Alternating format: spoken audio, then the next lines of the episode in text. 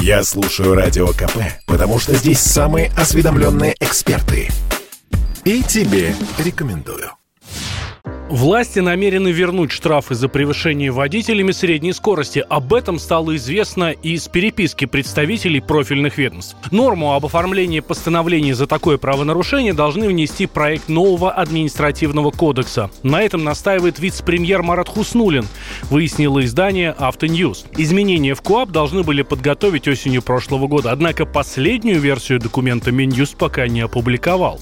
Средняя – это скорость, с которой водитель проезжает определенный определенный участок дороги между двумя синхронизированными камерами. Такая технология применялась на российских дорогах с 2013 года, но осенью 2021 стало известно, что госавтоинспекция перестала штрафовать водителей за превышение средней скорости. Часто суды отменяли такие постановления, рассказал радио КП автоюрист Сергей Радько такого рода измерения, они юридически крайне несостоятельны по той причине, что они не позволяют определить точное место и время совершения нарушения. А место и время совершения нарушения – это, те обстоятельства, которые должны быть точно установлены. Поэтому все подобного рода измерения, указанные как превышение скорости на участке там, с 80 по 90 километров, а, конечно, они могут говорить о том, что машина где-то превысила скорость, но здесь точно не конкретизируется место совершения этого правонарушения. С точки зрения презумпции невиновности автономности это недопустимо, потому что на этом участке могли быть другие ограничения, на этом участке могли быть въезды на этот участок, съезды с него и так далее.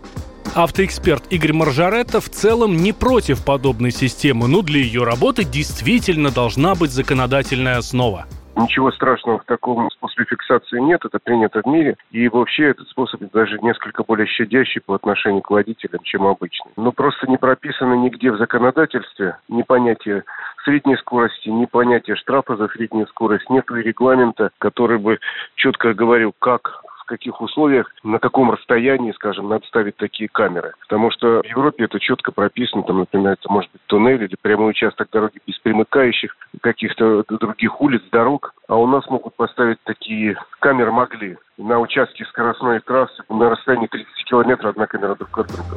В МВД уверены, автоматическая фиксация превышения средней скорости на протяженном участке дороги заставит водителей соблюдать скоростной режим на всем этом пути, а не только в тех точках, где установлены камеры.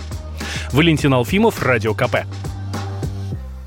Спорткп.ру О спорте, как о жизни.